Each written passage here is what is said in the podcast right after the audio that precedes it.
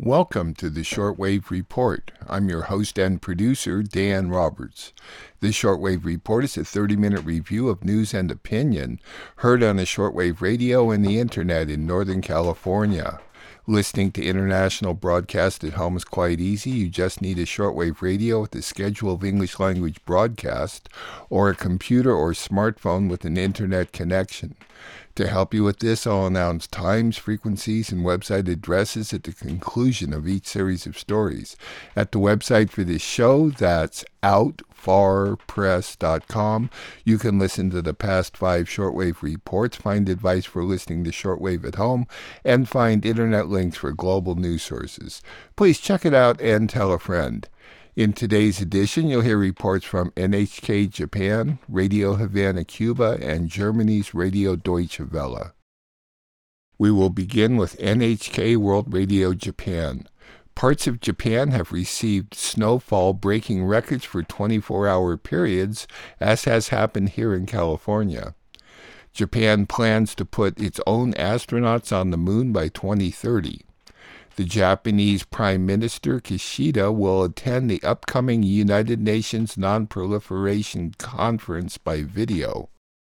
Japan has compiled a $260 million plan to address reputational damage to industries after they begin releasing radioactively contaminated water from the Fukushima nuclear power plant into the Pacific Ocean. President Biden has signed the $770 billion defense bill, which now includes $7 billion for the Pacific Deterrence Initiative and suggests inviting the Taiwan military to take part in a drill called Rim of the Pacific exercise. Coal fired power plants in the United States have increased output by 22% in 2021, the first increase since 2014. NHK Japan. A massive dump of snow is hitting the Sea of Japan coast, freezing travel. Japanese weather officials are urging people in some regions to stay home. The Japan Meteorological Agency says the persistent influx of cold air is at a level not seen in several years. Some areas in western Japan are experiencing record amounts of snow for a 24 hour period. Officials warn the snow is expected to gradually move east and continue falling on Tuesday. Japan plans to put its own astronauts on the moon in the latter half of this decade. The goal is part of the country's revised basic space policy announced on Tuesday. Uh, space is a frontier that inspires our dreams and hopes. It is also an important foundation that supports our society from the viewpoint of economic security. Japan is a member of the US led Artemis program. It envisions building an outpost to orbit the moon and sending astronauts to the lunar surface. Japan's revised space policy includes cooperation between the public and private sectors to develop a manned lunar rover. Japan will also conduct research to develop technology for generating solar power in space. The government plans to create a network of small satellites orbiting Earth to monitor natural disasters even at night and in bad weather by the year 2025. Prime Minister Kishida says Japan will also work with the US, Australia, and India in the field of space development. Japan's Prime Minister Kishida Fumio says he's considering addressing an upcoming conference on the Nuclear Non-Proliferation Treaty by video. The conference is set to start in New York on January 4th.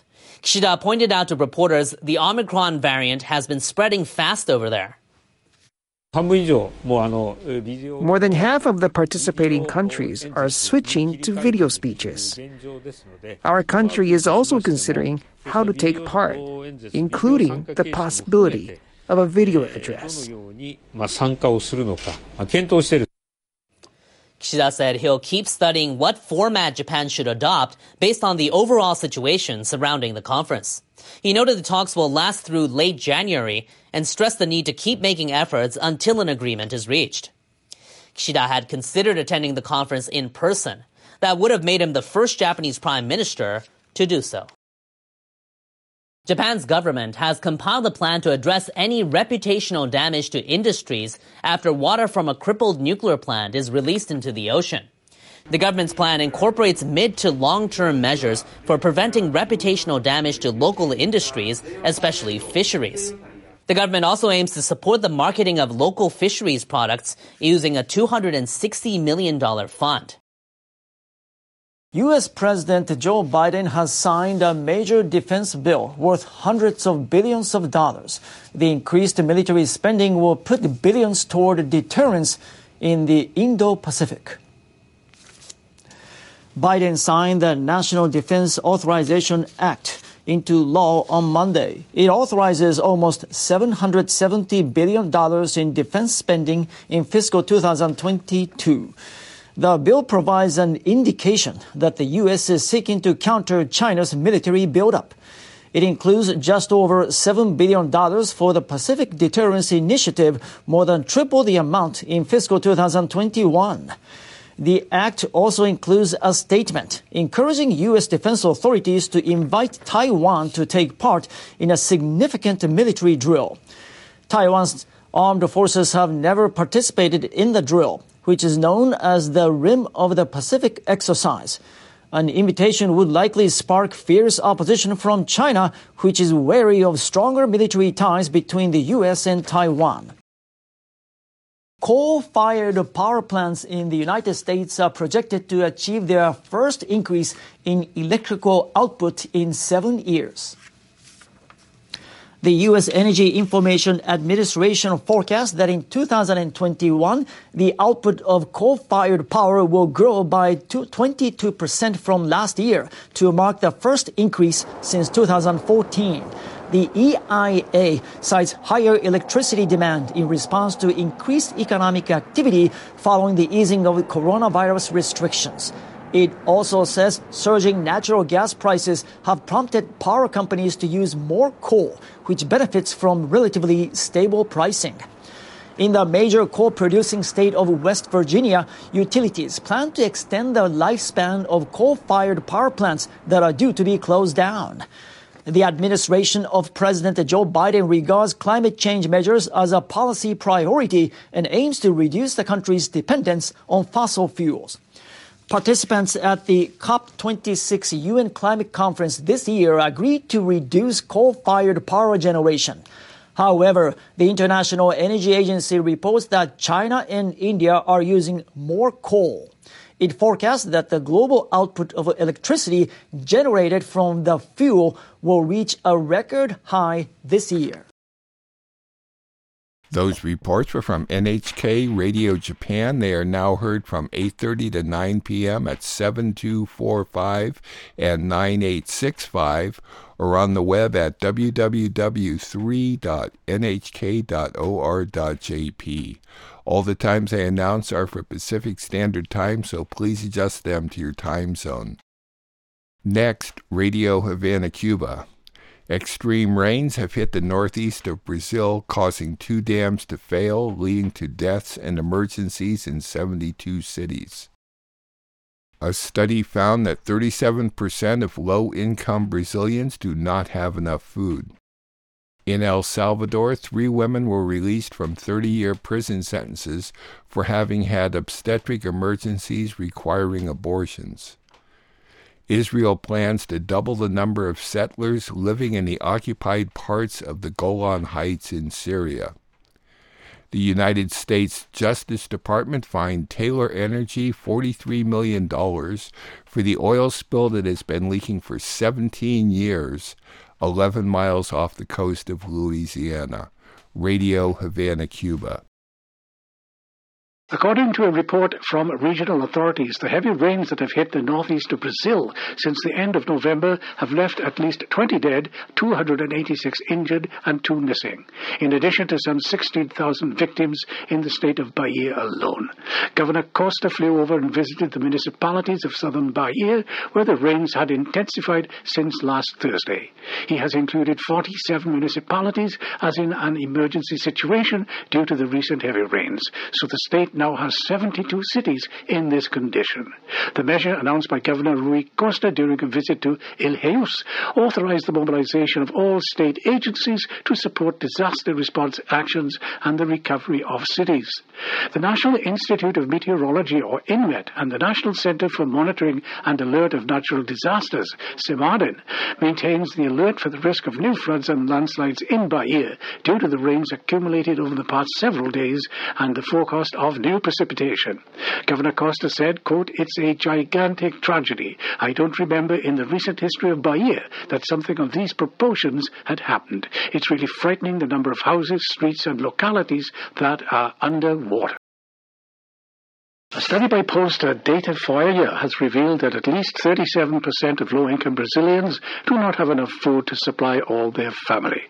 The survey showed that amongst those covered by the Auxílio Brasil program, the percentages of people who do not have enough to feed their families ranged between 20 and 35 percent, depending on the region, with the Northeast being the most affected area. Similarly, amongst the unemployed, one of the sectors hardest hit by the food crisis in Brazil, 45 percent admitted that food is insufficient for their families. In El Salvador, three women serving 30 years in prison after the country's strict anti-abortion laws have been released. The three women had been convicted and sentenced to decades behind bars for having obstetric emergencies. El Salvador has had a total ban on abortion since 1998. Dozens have been arrested and imprisoned, accused of inducing abortions after stillbirths, miscarriages, and other obstetric emergencies. The three women's release came after a November ruling from the Inter-American Court of Human Rights saying El Salvador's government had violated the rights of a woman identified as Manuela, who was arrested in 2008 on charges of provoking an abortion and died in prison two years later. Syria says Israel's plans to double the number of settlers living in Israeli annexed Golan Heights are, quote, dangerous and unprecedented and only perpetuate its occupation of the territory. Israeli Prime Minister Naftali Bennett announced a multi-million dollar plan meant to double the number of settlers living in the region that Israel captured from Syria more than five decades ago. According to the blueprint approved by Israel's cabinet, nearly 7,300 additional housing units will be built on the strategic plateau. Although the U.S. recognized Israel's sovereignty over Golan Heights in 2019, the rest of the international community regards the occupation of the strategic territory to be illegal. A Syrian foreign ministry official stated in Damascus, quote, Syria strongly condemns the dangerous and unprecedented escalation of the Israeli occupational forces in the occupied Syrian Golan Heights and its persistence in settlement policies and grave methodological violations that raise to the level of war crimes.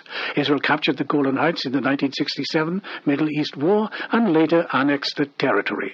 Israeli Prime Minister Naftali Bennett said Syria's decade-long war has made the idea of Israel control of the territory more acceptable to its international allies, claiming that the alternative would be much worse. The U.S. Justice Department said Louisiana based Taylor Energy has agreed to pay $43 million in damages and turn over a $432 million cleanup trust fund for an oil leak in the Gulf of Mexico.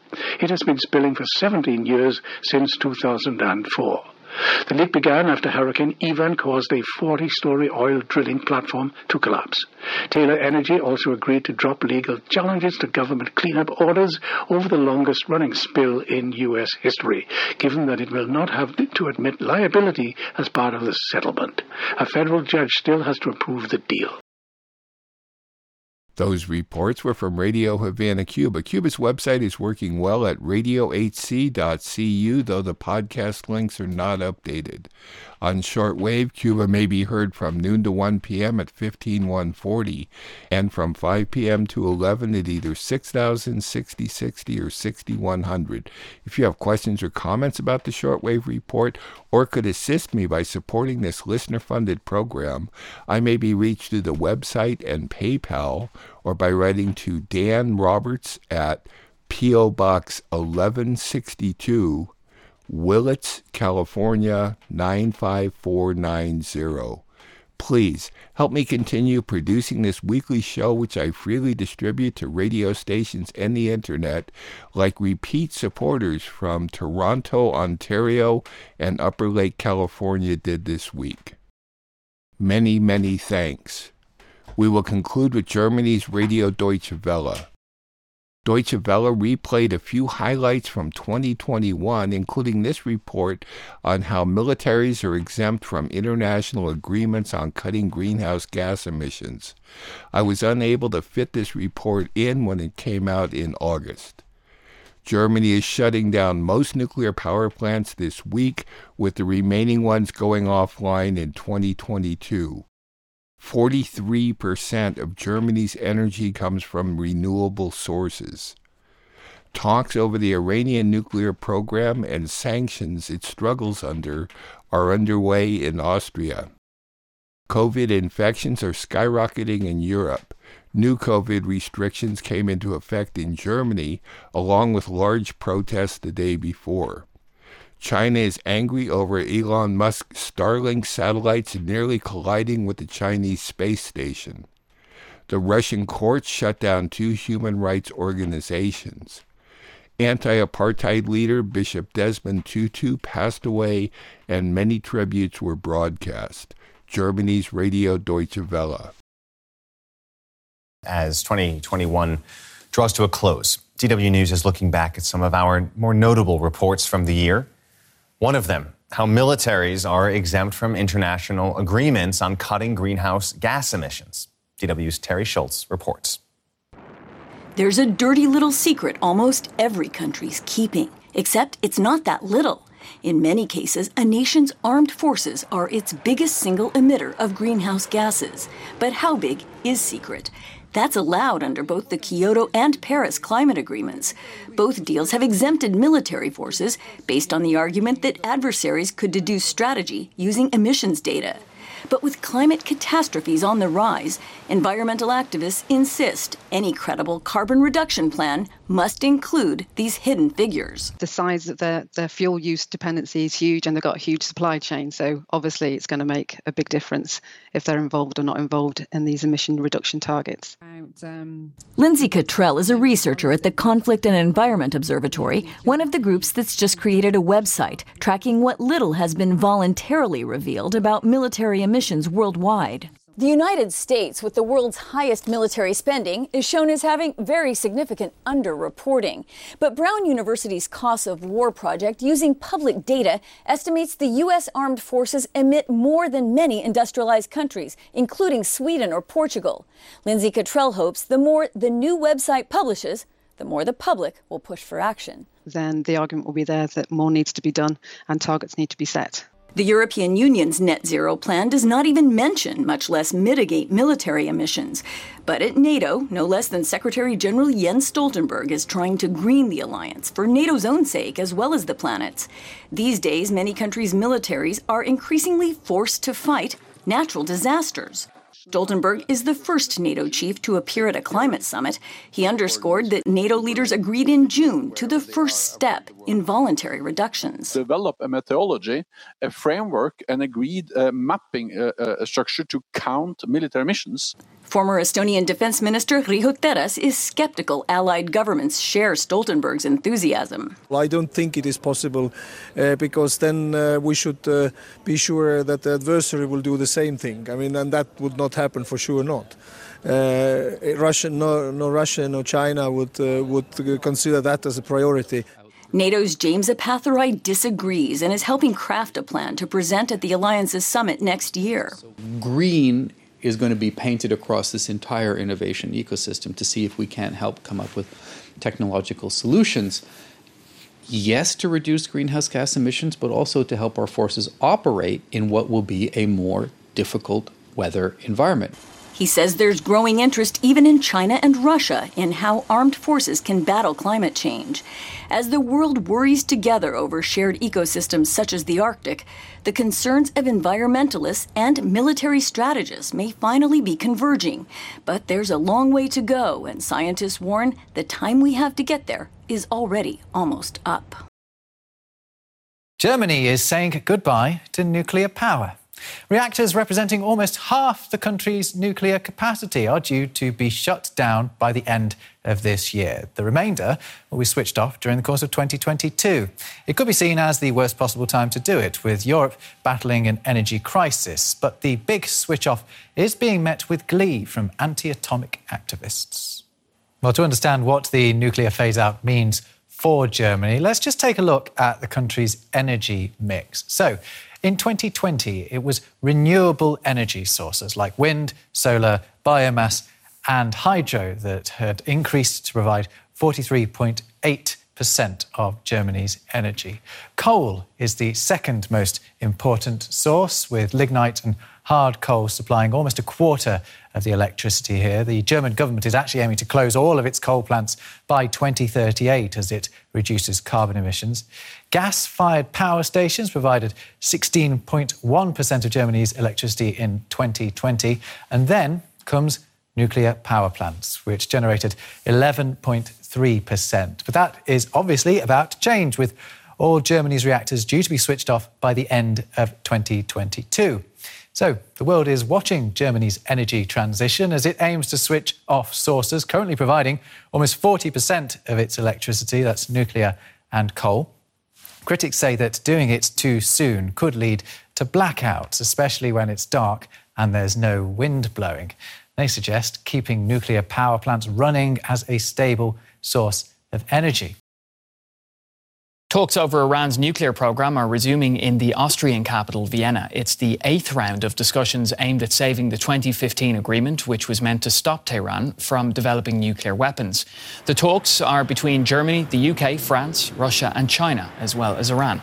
Now, since the United States pulled out of the deal in 2018, Tehran has increased its enrichment of uranium and restricted inspectors.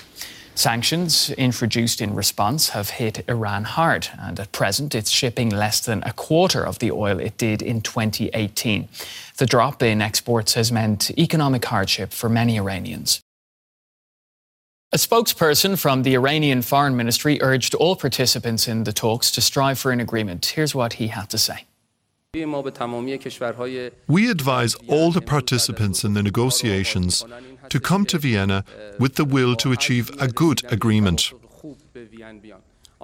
What is unbearable for the Islamic Republic of Iran is the fact that some parties are mistaken in their calculations, thinking that they can waste the time and energy of others with their campaigns of false denials or falsifying the facts. The Omicron variant is causing skyrocketing rates of COVID 19 infections in countries all around the world. French authorities reported more than 200,000 infections in a single day.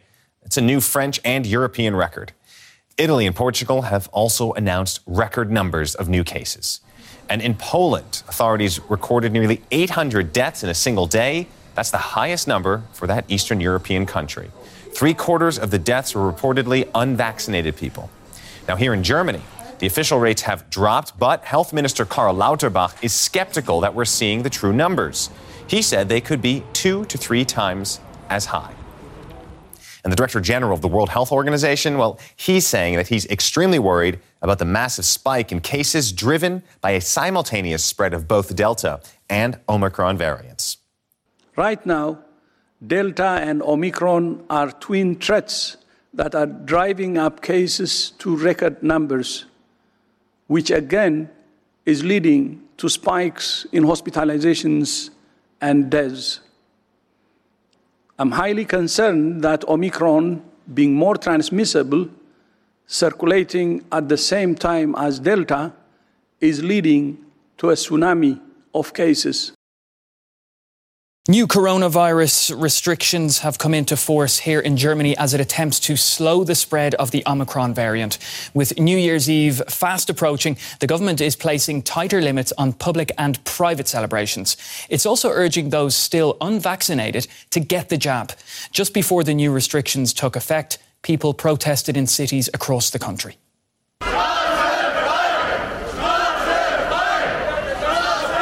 Hundreds of people demand to pass Tensions ran high on the streets of Zittau in the eastern state of Saxony on Monday night.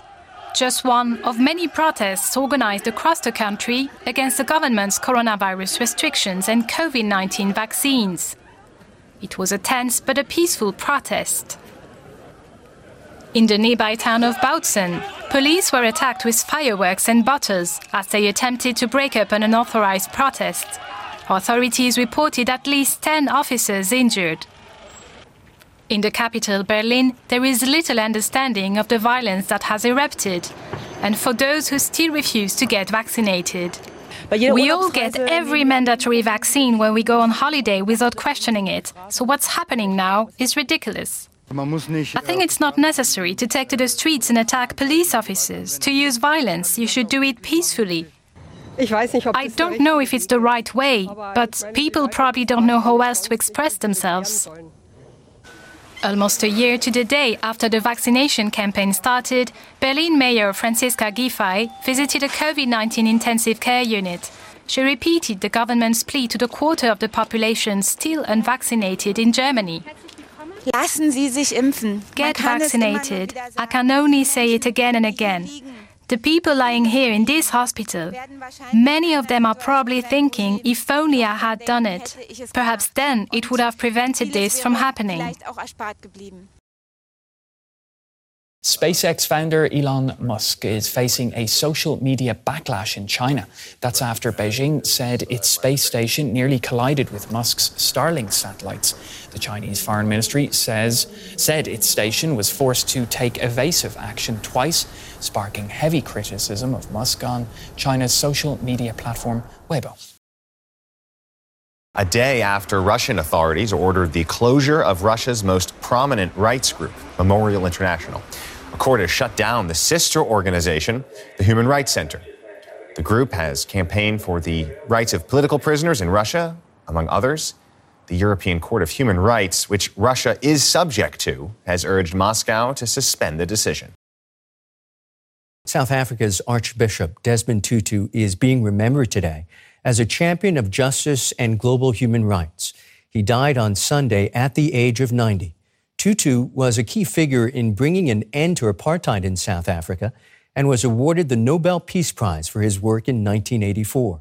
South African President Cyril Ramaphosa announced Tutu's death, and he praised him as a leading light in bringing racial equality to the nation. Mourners from all corners of South African society are marking the passing of Archbishop Desmond Tutu. We have lost one of the most illustrious, courageous, and beloved amongst us. Archbishop Desmond Tutu was one of our nation's finest patriots. He was a man of unwavering courage, of principled conviction, and whose life was spent in the service of others. He, in many ways, embodied the essence of our humanity. Those reports were from Germany's Radio Deutsche Welle, which may be heard at a combined audio video website, dw.com, as well as on YouTube at their channel called DW News. One of my goals in producing this show is to encourage people like you to listen to international broadcast, get a global perspective. Every Thursday evening, I post a new shortwave report at the website for this show. That's outfarpress.com. At my website, you can also listen to past shows. Please consider making a safe donation online through PayPal. There's a link at my website along with the podcast link and get advice for listening at home. The shortwave report, which is now in its 25th year of production, remains free to rebroadcast upon notification. The shortwave report is produced and distributed off the electrical grid in Northern California using solar panels. I'm your host and producer, Dan Roberts. Thanks for listening.